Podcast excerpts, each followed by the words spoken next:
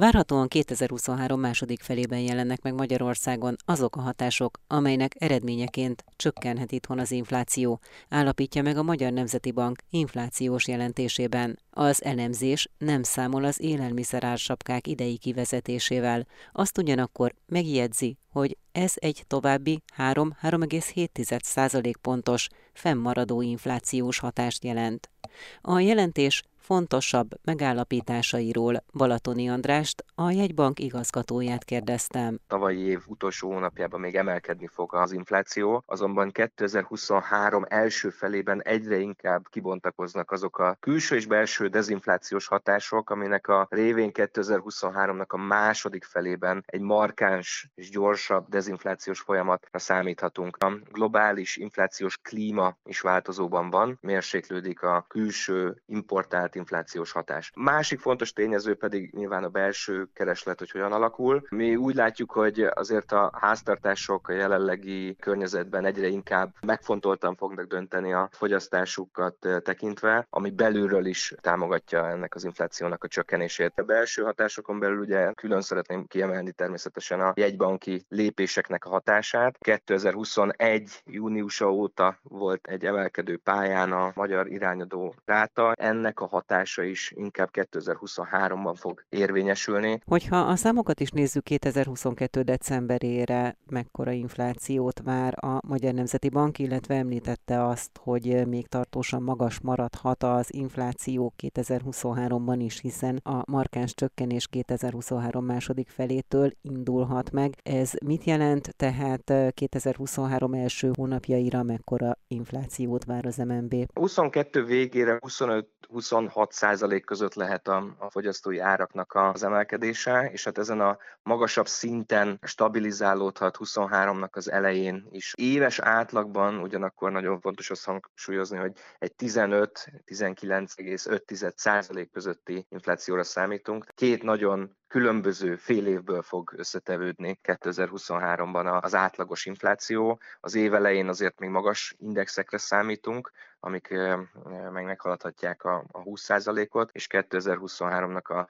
második felében jelentősen csökken, és ez azt is eredményezi különben, hogy 23 végére egy számjegyű tartományba fog süllyedni a jelenlegi prognózisunk alapján a fogyasztói áraknak az emelkedése. Az élelmiszer árindex egy nagyon fontos tényező amögött, hogy ilyen magas Magyarországon az infláció, és hát ugye az Európai Unióban Magyarországon jelen pillanatban a legmagasabb a fogyasztói áraknak a növekedése. Hát ugye itt azért volt egy általános költségemelkedés, ami a megugró energiaárakkal vagy a szállítási költségekkel áll összefüggésben. Azért a béremelkedés is nagyon élénk volt Magyarországon az elmúlt időszakban. Az importált termékek esetében a vállalatok viszonylag gyorsan áthárították a fogyasztói árakba az árfolyam leértékelésnek a, hatását. Voltak adóemelések, amik szintén hozzájárultak ahhoz, hogy a, az infláció és ezen belül is az élelmiszerinfláció emelkedjen, itt a neta emelés, vagy a jövedéki adó emelés, ez, ez mind-mind árnövelő. Volt ezen kívül ugye különösen az első fél évben egy, egy élénk fogyasztás növekedés, és hát vannak azért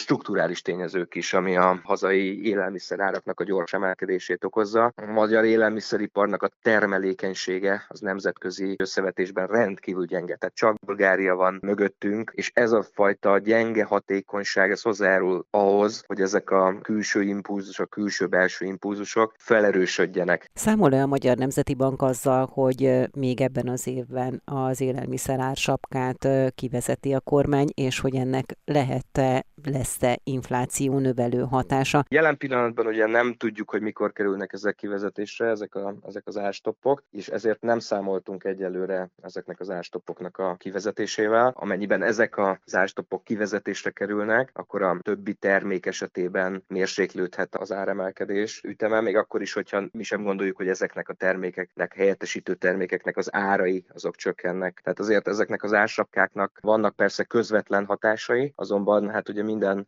piacgazdasági rendszerben ugye egy alkalmazkodási folyamat megy végbe, ahol azért a vállalatok igyekeznek a profitabilitásukat helyreállítani, ezért más termékek esetében akár egy magasabb árindexet vagy árszínvonalat is regisztrálhattunk az elmúlt időszakban. Balatoni Andrást, a Magyar Nemzeti Bank igazgatóját hallották. Tavaly decemberben valamivel több mint 1280 milliárd forintos hiány termelt a költségvetés, az egész éves pénzforgalmi hiány pedig meghaladja a 4700 milliárd forintot, ami csak nem 51 kal több az eredeti előirányzatnál. Az adatok elemzésére Csiki Gergelyt, a portfólió elemzőjét kértem. Decemberben 1287 milliárd forint volt a mínusz a költségvetésben, csak hogy ezt nagyjából elhelyezik és elhelyezik a hallgatók. Tavalyi évben és tavaly előtti évben volt hasonló nagyságrendű 1000, valamint 2000 milliárd forint feletti költségvetési hiány az egész évben. Tehát nyilván nem tekinthető ez egyedülállónak, viszont rendkívüli abban a tekintetben, hogy nagyon ritkán van egész éves tekintetben ilyen mértékű decemberi költségvetési hiányadat. Egyébként pedig az éves pénzforgalmi hiány 4753 milliárd forint lett, ami szintén kiemelkedő, a korábbi évekhez képest nem, de egyébként önmagában igen, és főleg annak fényében is eh, kiugró, hogy még a tavalyi pénzügyminisztériumi második fél évben tett előjelzésekhez képest is magasabb lett ez a tényleges eh, éves pénzforgalmi hiánylat, több száz milliárd forinttal haladta meg a, a minisztérium saját várakozását. Mi volt az oka annak, hogy ilyen mértékű költségvetési hiány alakult ki csak decemberben, illetve hogy az év egészében ekkora lett a pénzforgalmi hiány. Decemberi adatokat még nem, nem látjuk, ezért nehéz arról találgatni. Talán év egészére nézve lehet megállapításokat tenni előzetesen. Nyilván a, a részletes adatok hiányában, ugye két hét múlva kezdi majd a pénzügyminisztérium, azt látni, hogy a lefutás, a hiánypálya az beleillik az elmúlt egy-két évnek a hiány lefutásába, ugye a háborúval terhelt, energiakrízis következményével terhelt év. Első sorban ugye a kiadások elszállása magyarázza az ilyen mértékű hiány elszaladást, amit ugye nyilván elsősorban pedig az energia a számla állami kifizetése jelenti, ugye itt elsősorban a előcsökkentés költségvetési hatására kell gondolni, és ugye nyilván a magasabb infláció a nyugdíjkiadásokat is megemelte, közel 4800 milliárd forintot fordított nyugellátásokra tavaly az állami költségvetés, és eredetileg 4100-4200 milliárd forint volt betervezve, bő 600 milliárd forinttal szaladt túl ezen a soron a költségvetés, és a kamatkiadások is, ugye magasabb infláció, magasabb kamatok miatt kamatkiadások is magasabb összegben teljesültek, a pénzügyminisztérium egyébként még a, gyógyító megelőző egészségügyi kiadásokat és kiadási kasszát említi meg. Itt egy 100 milliárd forintos túlszaladás volt egyébként az eredeti tervekhez képest. És a másik lényeges olvasata egyébként a, a friss adatoknak, hogy az év közben az év második felében végrehajtott költségvetési kiigazító csomag, ugye itt több száz ezer milliárd forintokról beszélünk, is csak arra volt elég, hogy az a nagyobb költségvetési hiányelszállást megakadályozza. Mindezek ellenére, vagy mindezek mellett tartható lesz a kormány által 2022-re tervezett 4,9%-os GDP arányos hiánycél, illetve a földgáz készlet vásárlásával együtt 6,1%-os hiánycél? Igen, meglepő egyébként, hogy a magasabb pénzforgalmi hiány ellenére is a kormány maga biztosan állítja, hogy a hiánykészlet elszámolásával együtt 6,1%-ban tartható, és az eredeti 4,9% GDP arányos hiánycél is tartható a 2022-es évre. Ezt véglegesen március végén, április elején fogjuk megtudni, amikor az EDP jelentést leadja a kormány Brüsszelnek. Előzetesen nehéz erről, erről bármit is mondani. A kormány mostani várakozása az, hogy a 4,9%-os hiánycél teljesülhet 2022-re nézve. Nem lenné meglepve, hogyha a későbbi felülvizsgálatok, mondjuk egy 2023 őszi felülvizsgálat során a 2022-es hiányt is később utólag feljebb húzni a KSH vagy a kormány. Erre volt már példa, elég csak a 2021-es hiányra gondolni, amikor ugyanezt megtörtént. Csiki Gergelyt a portfólió elemzőjét hallották.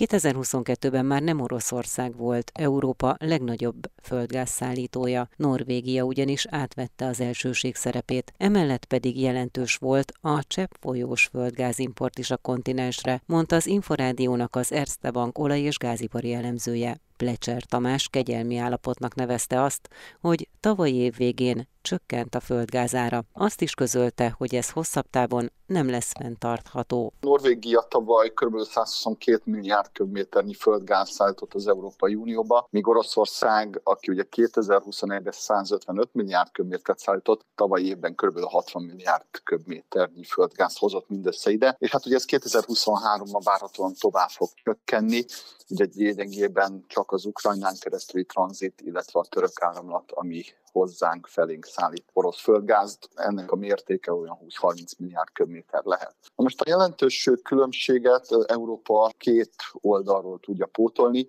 Egyrészt van egy nagyon jelentős keresletcsökkenés, ami részben az ipar, részben pedig a lakosság oldaláról láttunk. Másrészt hát ugye az LNG szállítások, tehát a cseppfolyós földgáz szállítások futnak fel. Magának az Nemzetközi Energiaügynökségnek volt néhány héttel ezelőtt egy jelentése az európai gázhelyzetről, és azért itt elég komoly kockázatokat emelt ki 2023-ba. Az ő becslésük szerint egy olyan 25-30 milliárd köbméternyi földgáz hiányozhat erről a piacról. Szerencsére egyébként az idei időjárás egyelőre kedvező, úgyhogy valószínűsítem, hogy azért ez a hiányzó mérték ez kisebb lesz, ami adott esetben azt jelenti, hogy azért az összes piaci szereplő, beleértve a lakosságot és az ipart is, megkaphatja azt a földgáz mennyiséget, amire szüksége van. Honnan lehet egyébként ezt a hiányzó földgáz mennyiséget pótolni? Lehet-e ennek forrása Norvégia? Norvégia esetében úgy tűnik, hogy ez a mostani termelés ez fenntartható, sőt maga az ország most egy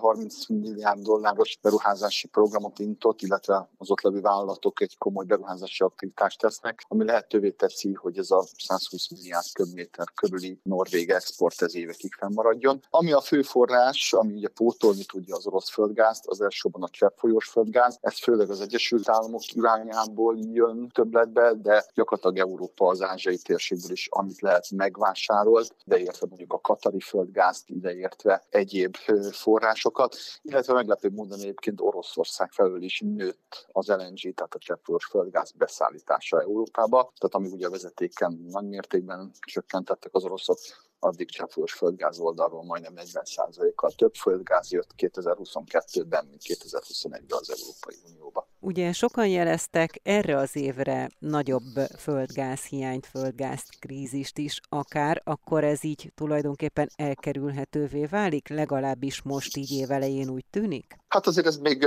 sok tényezőtől függ. Ugye, ahogy említettem, a Nemzetközi Energiaügynökség is kiemelte, hogy azért egy 25-30 milliárd köbméternyi mennyiség az hiányozhat az európai piacról, amit egyébként főleg az európai ipar esetében jelenthet egy gondot, mert mivel vissza kell fogni az ipari tevékenységet. Nyilván ez még függ attól is, hogy milyen az időjárás, ami egyelőre nagyon kegyes Európának. Ez önmagában az idei télen már több mint 10 milliárd köbméternyi megtakarítást okozott az, hogy gyakorlatilag melegebb az idő, mint a szokásos ebben az időszakban. Illetve hát nagy kérdés természetesen az is, hogy az amerikai LNG mennyire tud felfutni, és az amerikai kívüli LNG kínálat is mennyire lesz erős. Érdekes egyébként, hogy 2023-24-ben az előjelzések viszonylag kis kínálatnövekedésről szólnak. Igazából a nagy LNG kínálatbővülés az 2025 után várható, amikor a katari fejlesztések beérnek, amikor az Egyesült Államokban újabb terminálokat adnak át, vagy éppen Ausztrália felől történik egy jelentős kínálatnövekedés. Tehát én azt hiszem, hogy azért a következő egy-két év az szűk lesz, és valószínűleg ez a szűk évek, ezek azt is jelentik, hogy azért nem feltétlenül lesz elegendő kínálat mindenkinek, illetve az árak azért magasan maradnak. Ez egyben azt is jelenti, hogy ugye most volt egy 2022 év végén az árakban egy csökkenés, hogy azért ezek az árak nem lesznek tarthatóak? Én azt hiszem, hogy ez egy kegyelmi időszak. Ez csak tulajdonképpen a mostani meleg időjárásnak köszönhető. Január végén az előzések szerint normalizálódik egyébként az éghajlat, vagy a hőmérséklet itt Európában. Ezzel együtt én azt hiszem, hogy vissza fognak térni a három számjegyű földgázárak, és az én sem szerint 2023-2024 alapvetően ilyen árakról fog szólni. Tartós átcsökkenésein 25 után számítok azt gondolom viszont akkor is egy 50 és 100 euró per megawattóra közötti árszint lesz mondjuk az évtized második felében. Tehát oda, ahova mondjuk a 2010-es évtizedben voltunk, azokra a 20 euró körüli gázárszintekre valószínűleg nem fogunk visszamenni. Lecser Tamást, az Erste Bank olaj- és gázipari elemzőjét hallották. A háztartások több mint 23, a gazdasági szereplők pedig közel 25%-kal csökkentették földgáz felhasználásukat 2022 utolsó hónapjában, 2021 azonos időszakához képest. Éves szinten is kevesebb földgázt és villamos energiát használtunk. A lakossági fogyasztók és a gazdasági szereplők is takarékoskodtak, mondta az Energiaügyi Minisztérium államtitkára Steiner Attila. Azt látjuk az adatokból, hogy elég jelentősen csökkent csökkent az energiafelhasználás az elmúlt időszakban. Ugye a éves átlagot nézünk a 2021 és 22 között, ezeket az éveket hasonlítjuk össze, akkor 17%-os földgázfogyasztás csökkentésnek lehetünk a tanúi, és hogyha csak a decemberi hónapot nézzük, akkor 24%-kal kevesebb földgáz fogyott Magyarországon, én azt gondolom ez elég jelentősnek mondható, és hát ebben a mostani elég nehéz energetikai szituációban én azt gondolom, hogy ez, ez abszolút jó hír, és ugye emellett nagyon fontos, hogy alapvetően a, a rezsicsökkentésnek a vívmányait is sikerült megőriznünk. A hallgatók is tapasztalták itt a híreket olvasva, hogy a költségvetés módosítása kapcsán az egyik legfontosabb módosítás az, hogy a, a rezsicsökkentést szeretnénk fenntartani. A 2023-as évi költségvetés is a rezsivédelem költségvetése lesz és én azt gondolom, hogy nagyon fontos, hogy az ellátásbiztonsági szempontokat is mérlegeljük. Egyrészt a csökkenő fogyasztás könnyít a helyzeten, illetve a kormány mindent megtett annak érdekében, hogy minél magasabb szintre feltöltsük a földgáztárolókat. Jelenleg is nagyon magasnak mondhatóak a magyar földgáztárolói töltöttségi szintek, 70% alatt vagyunk nem sokkal, illetve egész Európában is az enyhetélnek köszönhetően viszonylag magas a gáztárolók töltöttsége, úgyhogy igazából ebben a fűtési szezonban mi úgy látjuk, hogy ellátásbiztonsági problémára nem kell számítani, mert annyi földgáz be van tárolva, hogy azzal ezt a fűtési szezon már ki lehet húzni. És emellett pedig, ugye ahogy említettem, a átlagfogyasztás alatti nagyon kedvező rezsicsökkentett árak fennmaradnak, illetve nem változnak a sávhatár feletti díjtételek sem. Említette azt, hogy hogyan alakult a földgázfogyasztás 2022 utolsó hónapjában, illetve a tavalyi évben. A villamosenergia felhasználás is mérséklődött? Igen, a villamosenergia fogyasztásunk is éves szinten 3%-kal csökkent. Hogyha a decemberi adatokat nézzük az előző, a 2021 évi decemberi adatokhoz képest, akkor egy közel 7%-os csökkenésnek lehetünk a tanúi. Ez azért is érdekes, mert ugye többen próbálták a gázfogyasztást csökkenteni, hogy közben villamosenergia alapú fűtésre álltak át, de még ennek ellenére is, ha a kettőt együtt nézzük, akkor is azt mondhatjuk, hogy csökkent az energiafogyasztás fogyasztás Magyarországon, úgyhogy a villamosenergia esetében is megfigyelhető csökkenés, de természetesen nem olyan mértékű, mint a földgáz esetében. Steiner Attillát, az Energiaügyi Minisztérium államtitkárát hallották. A gazdasági versenyhivatal a kiszabható legmagasabb, csak nem 70 milliós bírsággal büntetett egy szlovákiai webáruházat, amiért az jogellenesen hirdetett elektronikus cigarettákat a magyar fogyasztóknak. Ezen termékek internetes forgalmazása és birtoklása, azaz online módon történő megvásárlása is jogellenes Magyarországon, mondta a gazdasági versenyhivatal szóvivője. Gondolovics Katalint hallják. A gazdasági versenyhivatal kiemelten védi a sérülékeny fogyasztókat. A közéjük tartoznak a fiatalok és a kiskorúak is. Tavalyi évben lehetett hallani, hogy egyre inkább elterjedtek az úgynevezett elfbár elektromos cigaretta készülékekkel kapcsolatos hirdetések, online weboldalakon elérhető vásárlási felületek, reklámok. Ez az elfbár ugye egy folyadékkal előre feltöltött eldobható elektromos cigaretta, ez nagyon népszerű a fiatalok körében, többféle ízben, színben is kapható, kifejezetten fiataloknak szánták. A versenyhivatal figyelte azokat a weboldalakat, ahol ezeket értékesítették, és eljárást is indított. Az eljárás lezárásaként megállapította a versenyhivatal, hogy jogsértést követett el a vállalkozás, hiszen megtévesztették a fogyasztókat, azt a benyomást keltették, hogy a webáruházban a, ezek a termékek jogszerűen forgalmazhatóak. Ezért a versenyhivatal megtiltotta a cég számára ennek a készüléknek a további forgalmazását, és a törvényileg kiszabható maximum bírságot, 68,1 millió forint bírságot szabott ki a vállalkozásra. Gondolovics Katalint, a gazdasági versenyhivatal szóvivőjét hallották.